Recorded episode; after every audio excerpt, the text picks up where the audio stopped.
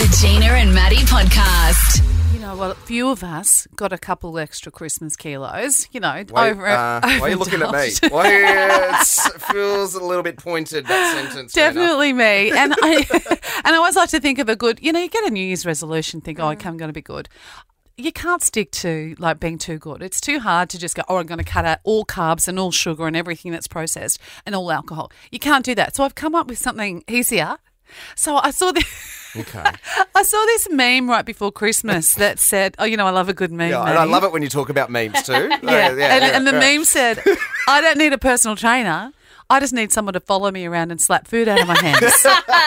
so, so this is cheaper than a personal trainer. So at Christmas time, under our tree were these wonderful things that are great when you're having a barbecue, you're having friends over. Let me mm-hmm. just show you. I, br- I did Oh, you've show and tell. got- oh my Show and gosh, there's props. There's props. I love show and tell. Right. So, so. Oh. Oh, is that what that is? So these are the. This looks like a bottle of uh, like a black bottle, and it's got little silver thingies that you turn on a battery on the bottom, and it waves round and round. Now you put this So it's near, like a- near your cheese platter. Looks like a cross between a bottle of champagne and a fan. Yeah. Yes, yes, and it's and it's just soft. You put it near your cheese platter, and it keeps the flies off your cheese That platter is- or, or your barbecue outside. the world's best invention. Ten dollars Does it in the work? middle of Erina. Oh yeah, Yeah? yeah. It works. You, you get you get your old smart fly. what would be better is if you could have them at different heights to fool yeah. the smart flies. But it's fantastic. It keeps the flies off your barbecue. That is fantastic. amazing. So this is left over from our Christmas time celebrating and Mm-hmm. having friends over and stuff. So my my weight loss invention, I don't think anyone's thought of this.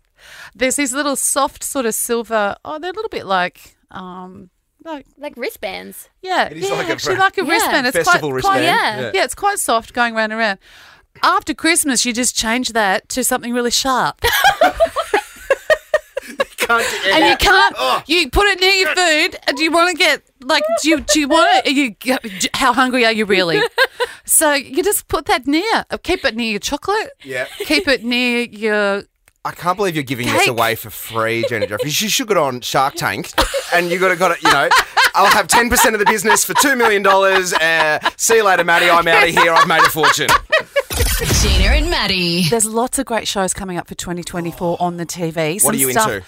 I'm really, really into Married at First Sight. I get completely hooked. That's coming back. Do you hate watch it, or do you just love watch it? I love watch it until Yeah. if it gets a bit mean, I don't love that. Yeah, But yeah. I like it when you see love happening. I Yeah. like that. But if they get too mean, I'm like, oh, don't be mean. Do be I, nice. I watch it too, but I, I, I with protest, but I still sit there and watch it. One Bella's, eye open, one eye yeah, shut. Bella's like, oh, you're gonna watch MAFS with me? I'm like, oh, MAFS, and by the end of it, like, can you believe what he said?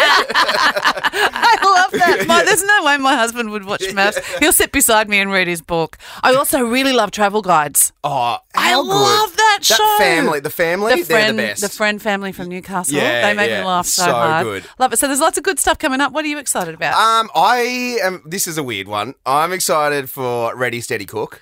Uh, it's making a it's making a comeback because like that was the ultimate show when I was at school and you chuck a sickie. Yeah. yeah Ready Steady Cook would be on. I actually I, I went on Ready Steady Cook. Did and there- you? George Calombaris was my chef. No. I was on there as a contestant. I was Ah. red capsicums. I got the apron at home, and I went on. So Ah. Miguel's that's doing a full reboot and for some daytime telly.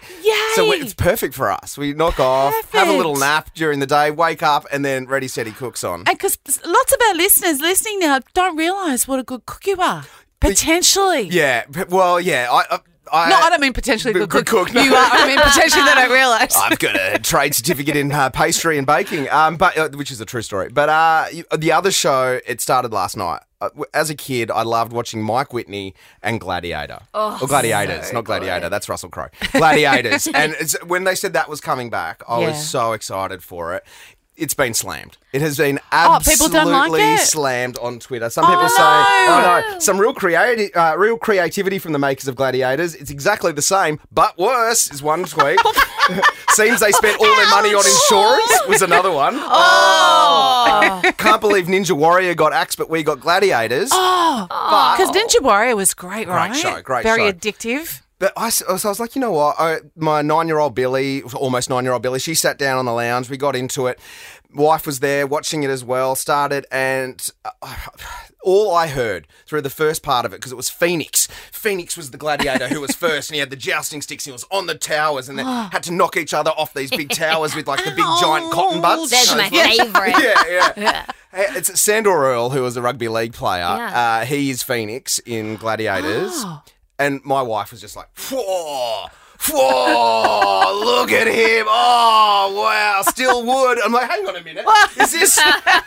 So I, I caught none of Bo Ryan or Liz Ellis talking. All I heard was, whoa. The Gina and Matty Podcast. For more great comedy shows like this, head to novapodcast.com.au.